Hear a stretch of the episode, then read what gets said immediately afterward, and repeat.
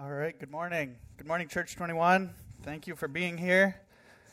All right, my name is Jeff, as uh, Trent mentioned.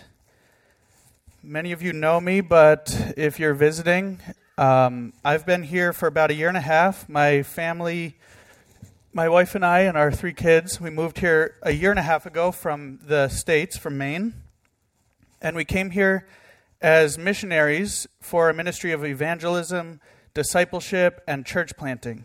So now we've been here for a while. We live in the West Island of Montreal. And really, we're all missionaries. I believe that each one of us is a missionary because we steward the news that Jesus has given us, which is the gospel. And to guard that news, the best way of preserving that news is actually by sharing it. And that's what a missionary does. So, a vocational or missionary like myself, we some of us are called to go to foreign lands. For us, that's Quebec. But if you're here for school, for a work assignment, in the military, wherever you travel, or whatever neighborhood you're in, you are also a missionary. So that's a little bit about myself. I'm really privileged to be here today to come to God's Word with you. Um, as I've studied this, I'm a, I'm a pastoral apprentice here, so part of that uh, role is getting to come and practice preaching. And so that's pure joy for me today and I'm really humbled to actually exhort you in God's Word because it has so much meaning and value for us today. So, first, let me pray that God would open our ears and minds and hearts to His Word.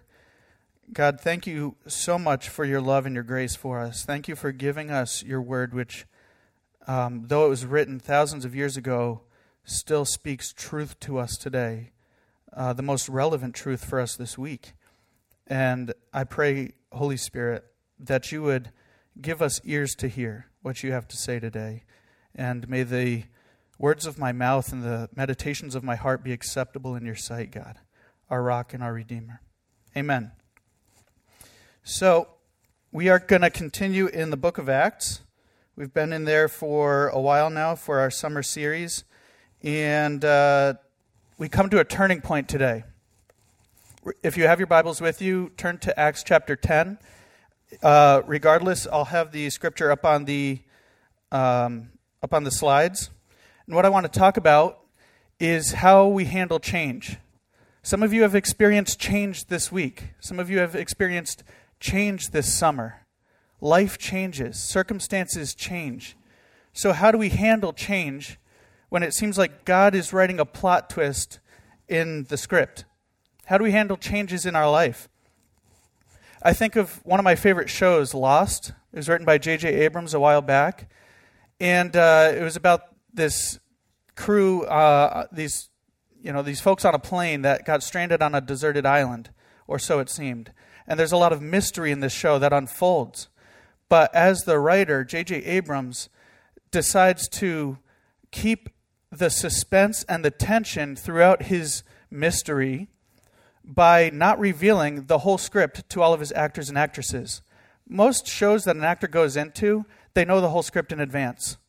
But for the cast, sometimes they would show up on the, um, on the scene, read their script, and realize, oh, things are changing today. I'm, you know, my role has changed. J.J. Um, Abrams has written this whole plot twist, apparently. And so, even for the actors and actresses, it kept this suspense in the plot.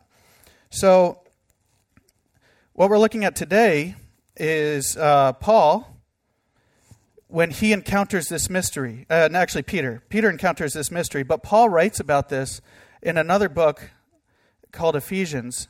He describes the, the events that took place that we're reading today as a mystery that was hidden for ages in God who created all things. So now we're going to look at how Peter, uh, yeah, Peter, how he follows God when a mystery has been written into the script. And these changes really confront beliefs and social norms that he's always held true for a long time. So we're going to walk through these scenes as they unfold because Luke, who wrote this book, The Acts of the Apostles, did it with such um, intention to guard the suspense that truly was arriving at this time and place. So, check out our first character, in the, in the opening pages of chapter 10. chapter 10, verses 1 through 2 says At Caesarea there was a man named Cornelius, a centurion of what was known as the Italian cohort. He was a devout man who feared God with all his household, and he gave alms generously to the people and prayed continually to God. About the ninth hour of the day, actually, I'm going to stop there. He, gave, he prayed continually to God. So, who's Cornelius? He's a non Jewish God-fearer, uh, also called a Gentile. A Gentile is a non Jew. So, but he also has this some level of understanding and respect for the God of Israel. It says that he's in Caesarea. This is important because Caesarea was in the region of Judea, which is a Jewish area, but this little city was named after Caesar. It was a Roman city. It wasn't a Jewish predominant area. It had been renamed after Caesar. It, um, Rome had kind of relocated a portion of its government there and um, repopulated that area with non Jews, with Gentiles. So there's a lot of tension between Jews and non Jews cohabitating the same city and the same spaces. And several problems came out of that tension. But we find with Cornelius something interesting in that in that context, he's kind of picked up the religious values of the Jews around him. It says that he's a God-fearer, that he gives alms and that he prays, and those are two pillars of the Jewish faith. So he's adopted these religious values. But there's a problem for a non Jewish person, a non Jewish uh, God-fearer. And that problem is um, not just the social the social implications of not being Jewish, living basically an unclean lifestyle, but there's also eternal implications of the, your relationship with God. So, as a non-Jew, Cornelius could not fellowship with God or the people of God as a Gentile. He could not. Jews would not associate with him um, in this time and place. You were not set apart through the laws and commands uh, and covenants of Israel. So, Paul, again, this other character in the book of Acts, who was a Jew, writes this later in the book of Ephesians. This is how Paul would describe a Gentile.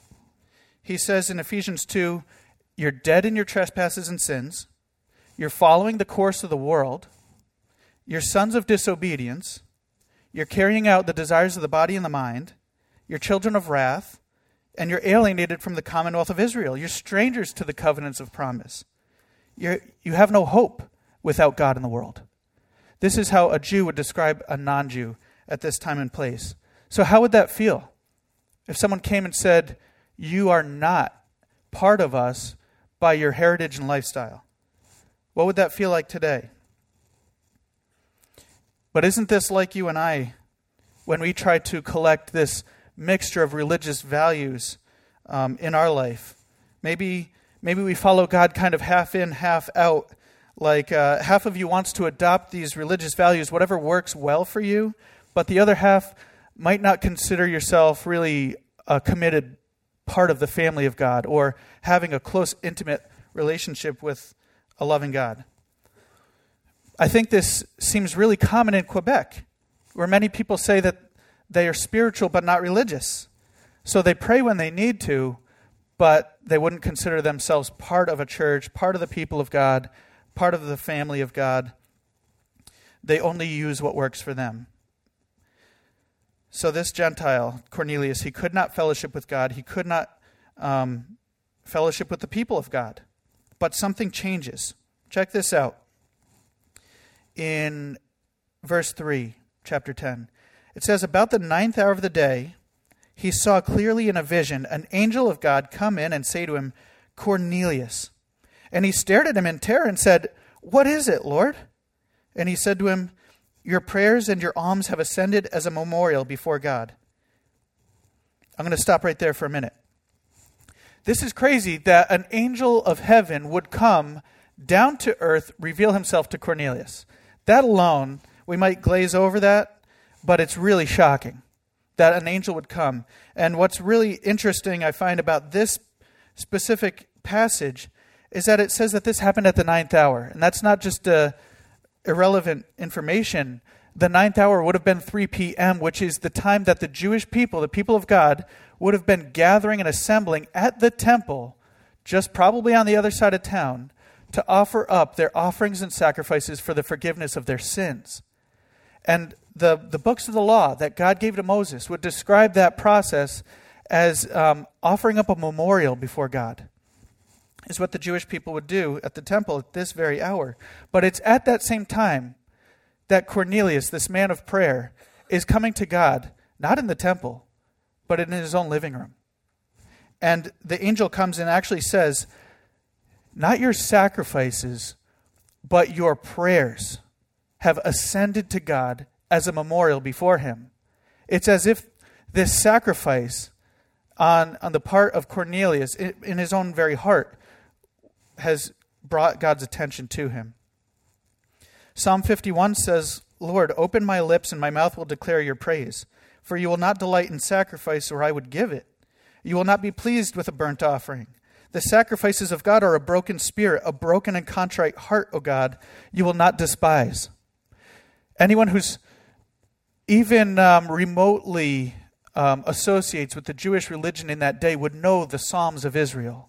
This psalm was written by David. So it's, I don't want to speculate too much, but I would believe that a man like Cornelius could resonate with these words A broken and contrite heart, O God, you will not despise. So the angel comes to him, and he has instructions. These are the instructions that we see in verse 5. And now send men to Joppa. Okay, just forward to the slide. Send men to Joppa and bring one Simon, who is called Peter. He's lodging with one Simon, a tanner, whose house is by the sea. When the angel who spoke to him had departed, he called two of his servants and a devout soldier from among those who attended him, and having related everything to them, he sent them to Joppa. So here's the instructions. The angel comes, he reveals himself to Cornelius, and he says, Go find Simon who's called Peter. Here's where he's living. The angel doesn't come and give Cornelius a pat on the back and say, Good job, you did it, I love you, um, you've made it, keep doing what you're doing. I find it interesting that there's further instructions that even though Cornelius has um, lifted up his prayers and his, his um, alms as a sacrifice, as an offering before God, that's not the whole picture. That's not the end of the story. The angel doesn't come to just pat him on the back and say, Keep doing what you're doing. He says, Go and find Peter. This might be like us again if we are like those who have adopted religious values, trying to be a good person by the best moral standards you've compiled around you. And there might be inherent goodness in that. There may be value, wisdom, but that's only good in that it's reflecting God's character. As we are made in His image, we are made to do these things. But it still falls short of a personal, loving relationship if one could enter into such a thing with a creator God whom Cornelius and the Jews alike fear and respect. So this would be like if my relationship with my wife Jillian, if if our relationship only consisted of the obligations of a relationship, but without the heart and the romance of a relationship. It's not enough to just do the right things and find out down the road, but you didn't know me. So there is some mysterious information that the angel comes and wants Cornelius to find through Peter. So what Cornelius has is, is not enough. Otherwise, God would have said so. He wouldn't have had a reason to send him to Peter. But the fear of God is the beginning of wisdom, even though the religious efforts are not enough. So, just want to remind us that adopting pieces of worship into your tool belt is not going to fix the situation if you don't actually know the one and are, have a relationship with the God who um, alone can have the power to forgive sins and, and heal our brokenness. So, what is missing? Cornelius would have been full of anticipation. He would have wondered, wow, an angel just came to visit me. He told me to go find Peter. I can't imagine what Peter is going to come and say if this is even true, if I'm not just hallucinating. You might be sitting here in a place where God seems right around the corner, where he seems near but not clear. This is a story for all of us because we've all been there. let's go to the next scene where we encounter Peter. So check this out in verses 9 through 16, what Trenton read for us. The next day, from when Cornelius received these instructions, he sent those people, and as they were on their journey and approaching the city, Peter was up on the housetop about the sixth hour to pray, and he became hungry and wanted something to eat. But while they were preparing it, he fell into a trance and saw the heavens open and something like a great sheet descending, being let down by its four corners upon the earth. And in it were all kinds of animals and reptiles and birds of the air. And there came a voice to him Rise, Peter, kill and eat. But Peter said, By no means, Lord, for I have never eaten anything that is common or unclean. And the voice came to him again and said, A second time, What God has made clean, do not call common. This happened three times, and the thing was taken up at once into heaven. So check out this really bizarre vision. Peter is up on the rooftop praying. My friend put it this way Have you ever been so hungry that you got delusional? Um, Peter is so hungry, he gets hungry and he has this vision, and God tells Peter to kill and eat, meaning to sacrifice and eat all these animals that are actually unclean. Man, imagine, you know, just think of that food that you really don't like, that you detest, that food that you never eat. Imagine if I came to you and I prepared a whole plate of this food and asked you to eat. You would most likely, you know, reject that, um, decline. But imagine if it's really someone you love. Maybe it's your spouse who comes to you and has made this plate of food and says, I want you to eat this. You might feel maybe a little obligated, but you're still going to decline. No, but imagine if it's not just that food that you really don't like to eat, but it's food you should not eat. Imagine it's it's like that game show uh, Fear Factor Survivor, where you have to like reach into a box and pull something out and eat a cockroach or a lizard or pigeon wing. Um, you really should not eat that. But it's not only someone you love telling you to eat that, it's God telling you to eat that. How uncomfortable would that be? We really need to feel how uncomfortable that would be for Peter because these animals, Peter knows, were declared unclean. This was written in the law that God gave to Moses way back in Leviticus. Essentially, he's asking Peter to become unclean in the Levitical law, he's asking Peter to break the law. So we need to understand how uncomfortable that would be. Um, we should feel that perplex. But I find it really fascinating this hunger that Peter experiences. He receives this appetite, this hunger, and basically, this is a, a strange occurrence of hunger it might seem normal, it's about noon at that time, and so that's normally when we eat lunch. But this hunger that Peter overcomes Peter was a foreign appetite. This was a strange occurrence when he becomes hungry. And so they were preparing food for him downstairs. But, you know, as we see, whatever whoever they were, whatever it was that they were preparing, God was about to offer up something totally different. God was about to offer something completely different but God was revealing a profound truth to Peter through this whole illustration. God has made these things, and now he has declared them clean. Check out Mark 7. These are the words of Jesus when he says, There's nothing outside a person that by going into him can defile him, but the things that come out of a person are what defile him. A few verses after, he says, Do you not see that whatever goes into a person from outside cannot defile him, since it enters not his heart, but his stomach, and is expelled? Thus he declared all foods clean. And he said, What comes out of a person is what defiles him. So it might seem like God is contradicting himself. He revealed in the law way back that these animals are unclean. And now you have Jesus coming, revealing that these things are clean. This is really shocking. But it's not God contradicting himself. what he's doing is he's leading Peter to uh, a truth that's actually been hidden for ages and is now being declared. So it's not that this truth, it's not that God changed his mind, but this truth has always been there and is being revealed through um, actually what, what um, Christ has accomplished. So we see that for Peter, for Cornelius, a life of religious efforts, if they are only just that, is like a fridge stocked with rotten food. What was once given with and for a time had full spiritual value had come to an expiration date where they no longer held that original value and meaning. It's like I came home from a few days away and I'm going through the fridge and I'm finding the fridge looks like it's full. Your life might look like it's full of good religious works. But as I check things, these you know leftovers are too old now. The lettuce is you know gets weird and brown and smelly.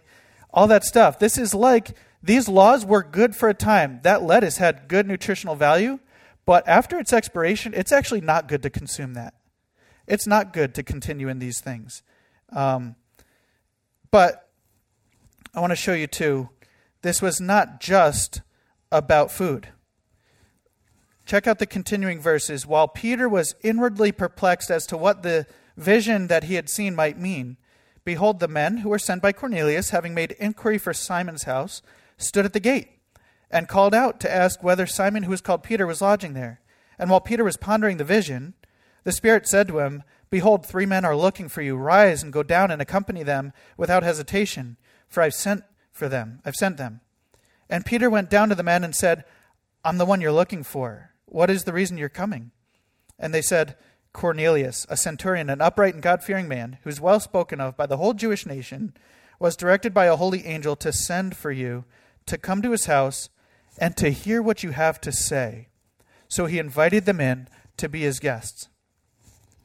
Peter was perplexed about this whole vision. He was trying to figure out what it means when just then those men from Caesarea came. This was God's answer to the vision.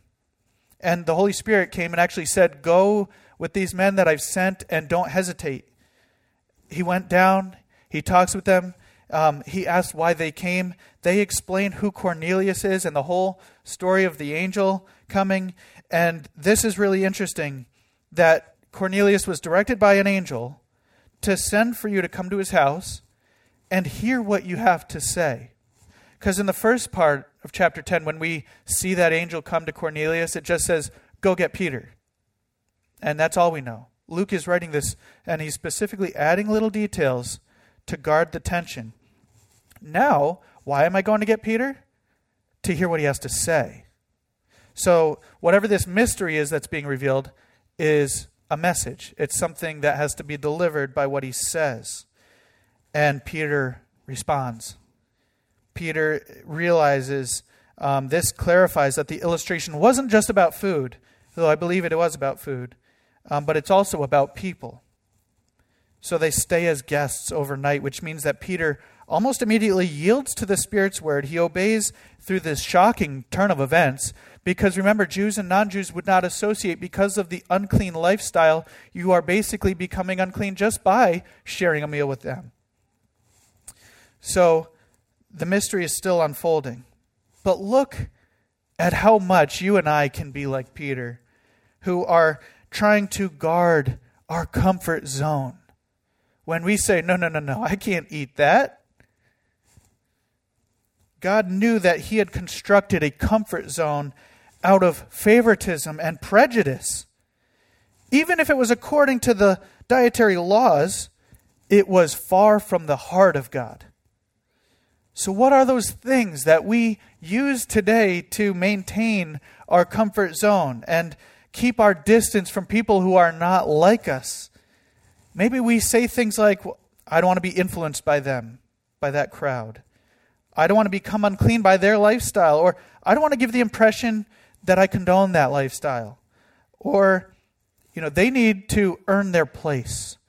They need to assimilate to my expectations, my culture, my comfort zone before I make the first move, before I associate with them. Do we sometimes think like this? So, we see that. Um, let me see here. This wasn't just a foreign appetite, but it was a foreign appetite for the foreigner. Let's take a look at the next scene. This is when um, you know the men from Caesarea finally get Peter, and now they're walking back to Cornelius' house. This is all going to come. We've we've seen the character of Cornelius. We've seen the character of Peter. Now they're going to meet. The suspense is unfolding. So check out verses 24 33. On the following day, okay, the next day he rose and went away with them, and some of the brothers from Joppa, Joppa accompanied him. And on the following day they entered Caesarea. Cornelius was expecting them and had called together his relatives and his close friends. And when Peter entered, Cornelius met him and fell down at his feet and worshipped him. But Peter lifted him up, saying, Stand up, I too am a man. And as, as he talked with him, he went in. He found many persons gathered. And he said to them, You yourselves know how unlawful it is for a Jew, um, how unlawful it is for a Jew to associate with or to visit anyone of another uh, anyone of another nation. But God has shown me that I should not call any person common or unclean. So, when I was sent for, I came without objection. I asked then, Why you sent for me? And Cornelius said, Well, four days ago, you know, he tells the whole story again. About this hour, I was praying in my house at the ninth hour, and behold, a man stood before me in bright clothing and said, Cornelius, your, your prayer and has been heard, and your alms have been remembered before God. Send therefore to Joppa and ask for Simon, who is called Peter. He is lodging in the house of Simon, a tanner, by the sea. So I sent for you at once, and you have been kind enough to come. Now, therefore, we are all here in the presence of God to hear all that you have been commanded by the Lord. So Peter and some of the Jewish believers, the Jewish Christians, they get up and they go with Peter. The men from Caesarea are on this day long journey back to Cornelius. The suspense is building, and uh, Cornelius had filled his house with all kinds of friends and family. Can you imagine if an angel came to you and told you to go find someone and bring him to your house? Who would you invite? You would be full of anticipation and expectation, filling your house with any friends or family. This was um, really suspenseful. And when Peter comes in, Cornelius just falls in worship. To Cornelius, Peter was like this divine answer coming true in the flesh. He's like, This is crazy. It's actually real. I wasn't hallucinating. You're here. But Peter gets him up. He says, No, I'm only a man. Don't worship me. But Peter gets into it and he starts, he says, Look, I know it's weird that I'm here. He says, You know it's unlawful for a Jew to associate with a Gentile. He knows this is just an awkward place. I've never done this before. But remember, if you've looked at Jesus' life, remember how the presence of Jesus among the people was actually shocking? When Jesus associated with gluttons and sinners, prostitutes, tax collectors, the sick, the unclean. Jesus didn't become unclean, they became clean. But his presence was shocking. Peter's physical presence is already a contextualized demonstration of a divine message. Remember that. Peter's physical presence is a contextualization, it's a demonstration of a divine message being sent to Cornelius. That Peter would come from Joppa and enter the home and fellowship with a non Jew is mirroring with his very physical presence an incarnation of the gospel that Jesus proclaimed when he came from the presence and fellowship with God down to earth and dwelt in the presence of man in our sin nature in all our brokenness this was unlawful, but God has shown Peter not to call any person common or unclean. So Peter asks, Why did you send for me? Luke is building more suspense as he adds to, he's highlighting what is this mystery that's coming, uh, that's unfolding here. So again, Cornelius retells the story, and he ends it this way really fascinating. He says, Now therefore we are all here in the presence of God to hear all that you have been commanded by the Lord.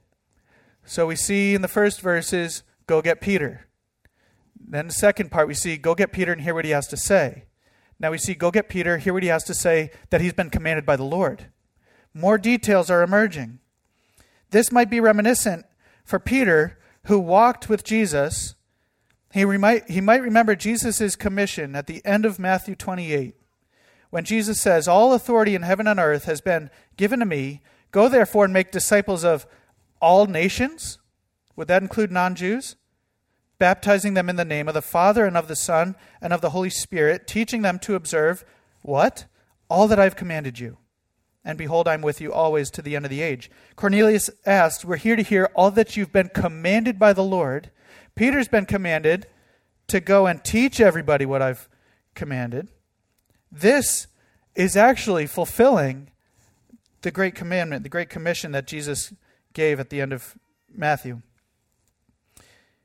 Now, Peter's going to get right into it and, and open up what he's been commanded by the Lord. This is the culmination of the mystery that is being carried by Peter in his words. So Peter opened his mouth in verse 34 and said, Truly I understand that God shows no partiality, but in every nation, anyone who fears him and does what is right is acceptable to God to him. As for the word that he sent to Israel, preaching good news of peace through Jesus Christ, he is Lord of all. You yourselves know that what happened throughout all Judea, beginning from Galilee after the baptism that John proclaimed, how God anointed Jesus of Nazareth with the Holy Spirit and with power. He went about doing good and healing all who were oppressed by the devil, for God was with him. And we are witnesses of all that he did, both in the country of the Jews and in Jerusalem and they put him to death by hanging him on a tree. But God raised him up on the third day and made him to appear not to all the people, but to us who had been chosen by God as witnesses, who ate and drank with him after he rose from the dead. And he commanded us, what has he commanded us? Here, he's commanded us to preach to the people and to testify that he is the one appointed by God to be judge of the living and the dead.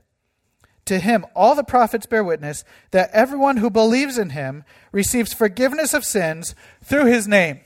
Amen? Amen. God shows no partiality, Peter understands.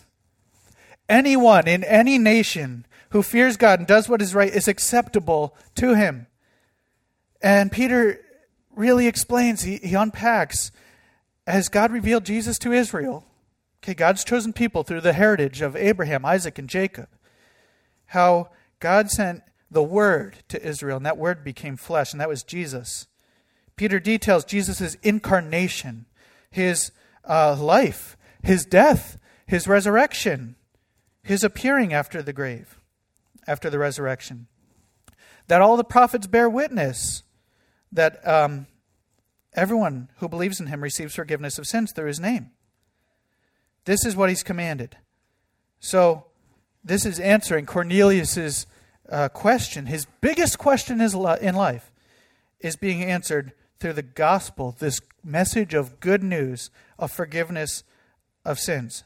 The mystery that he's been waiting for is now clear. It's as clear as day.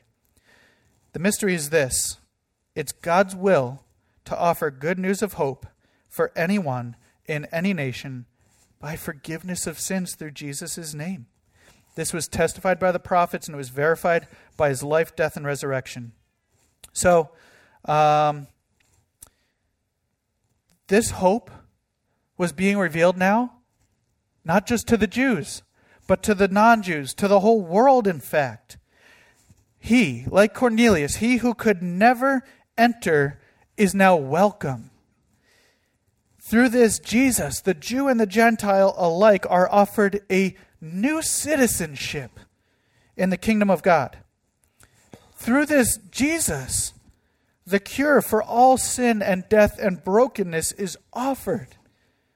Through this, Jesus, the lonely Cornelius, who could never enter the family of God, has been adopted by God.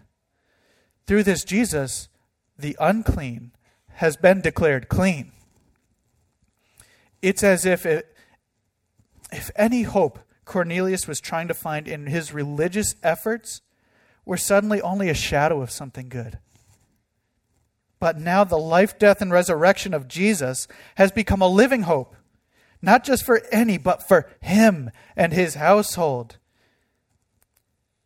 Check out uh, the following verses. It says in verse 44 While Peter was still saying these things, the Holy Spirit fell on all who heard the word, and the believers from among the circumcised, the Jewish believers who had come with Peter, they were amazed, because the gift of the Holy Spirit was poured out even on the Gentiles. For they were hearing them speaking in tongues and extolling God. Then Peter declared, Can anyone withhold water for baptizing these people who have received the Holy Spirit just as we have? And he commanded them to be baptized in the name of Jesus Christ. Then they asked him to remain for some days. While Peter was saying these things, the Holy Spirit came.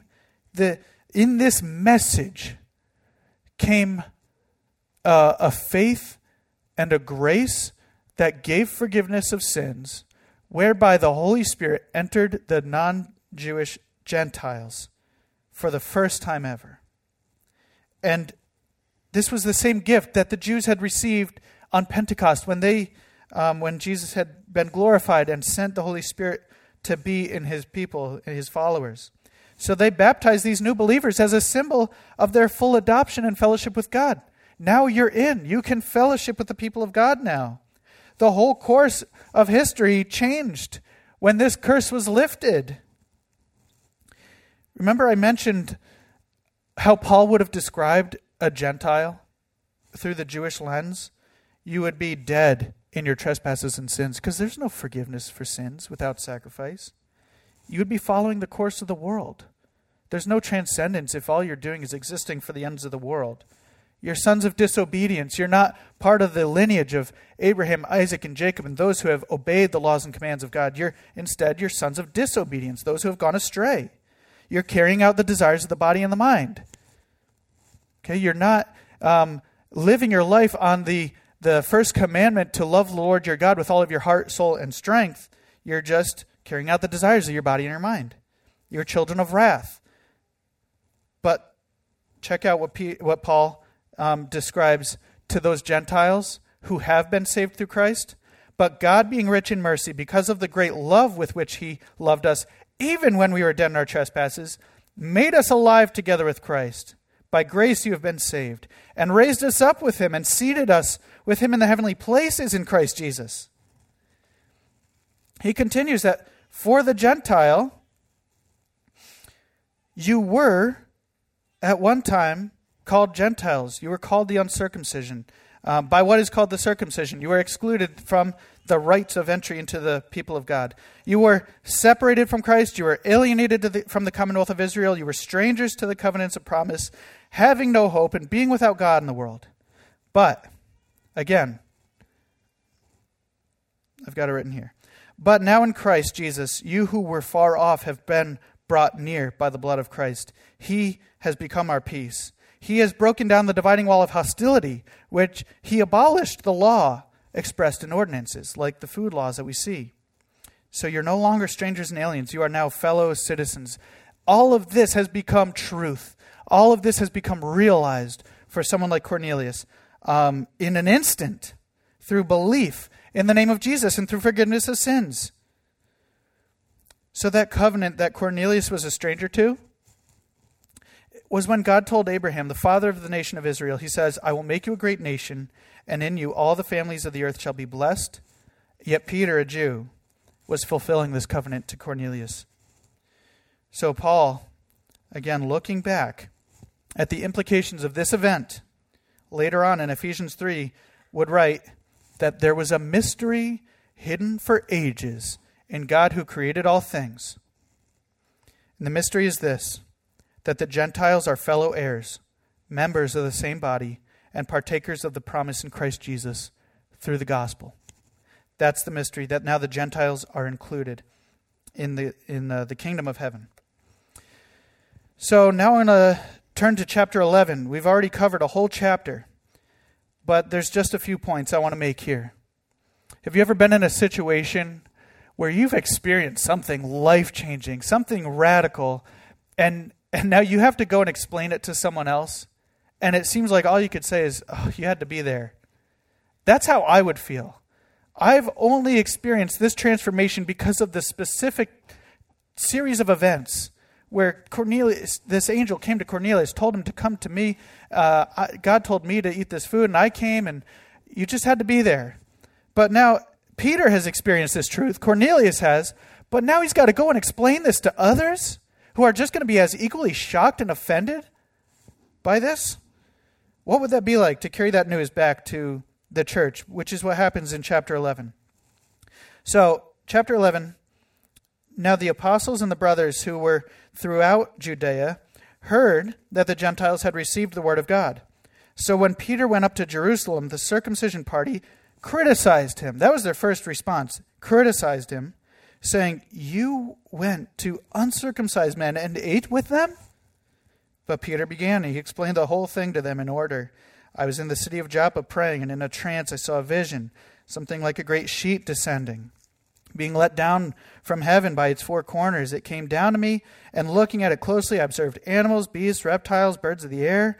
I heard a voice saying, Rise, Peter, kill and eat. But I said, By no means, Lord, I've never eaten anything common or unclean. Uh, but the voice said again, What God has made clean, do not, do not call common.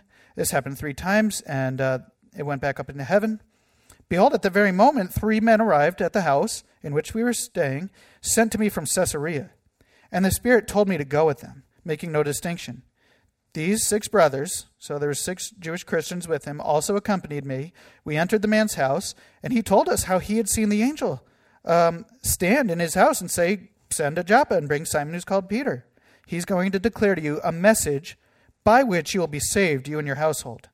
And as I began to speak, the Holy Spirit fell on them, just as on us at the beginning. And I remembered the word of the Lord, how he said, John baptized with water, but you will be baptized with the Holy Spirit. If then God gave the same gift to them as he gave to us when we believed in the Lord Jesus Christ, who was I that I could stand in God's way? When they heard these things, they fell silent. They had no more argument. And they glorified God, saying, Well, then to the Gentiles also, God has granted repentance that leads to life. So he literally recaps the whole of chapter 10, all the events in order. So, like Peter, the Jewish Christians now are faced with this challenge to really, at the, the essence of the challenge is to repent from unbelief, to repent from an idea they had about God, to new revelation in following God and following his heart and following the to yield to the Holy Spirit. And this challenge it still exists for us today in the judgments that we make to maintain our comfort zones. What Peter says is he says, "Who was I that I could stand in God's way?" But by living in our comfort zones created by favoritism, created by prejudice that we make about people and nations around us, we are found standing in opposition to God and in the way of his mission. Who am I to stand in the way of God? There's a few things I want to wrap up this section with, and then I'll conclude here. Um, God uses people. Uh, yeah, this next slide. But anyway, God uses people, God uses the church, and God uses your home. God used Peter to come and convey this message to Cornelius. And I found I find it really shocking just in that sense alone that God went to the lengths to send an angel from heaven to reveal himself on earth to this man Cornelius. Could not then have God just as easily given that angel the message of the gospel, go and explain it to Cornelius, and you're in? He could have. But he said, No, I'm going to give this message to Peter and you're going to go find him, and he's going to come to you. And it's going to be through Peter that I'm going to share the saving message of the gospel. He uses people. By God's design, he entrusts the treasure of the gospel to us. Even Peter, who had denied him several times. God uses the church. He doesn't just come to Cornelius in an isolated event, but he Cornelius enters the family of God and enters into relationship with God through the family of God. See, God's appetite for his glory will not be satisfied until the earth is full of his glory as the waters cover the sea. How he accomplishes this is through his church. Okay, it says that uh, the church is Jesus' body, it's the fullness of him who fills all and all, all in all. And it's God that initiates the mission. It wasn't Peter's initiative to do this. I love the quote, um, which says, It is not the church of God that has a mission in the world, but the God of mission that has a church in the world. So God sends his people on mission together. And Cornelius enters relationship with God through a relationship with the people. And God uses your home. Does the Jerusalem church, we see in all its leaders, sponsor an event and advertise this uh, you know, apologetic for the Gentiles, for the non Jews to come and hear the gospel? No. This event that essentially changed the world, basically, it takes place at a dinner table. Peter welcomes Cornelius in to fellowship. They walk and they go to Cornelius' house. They come in and eat with family and friends. The events that transpired here that changed the world take place at a dinner table.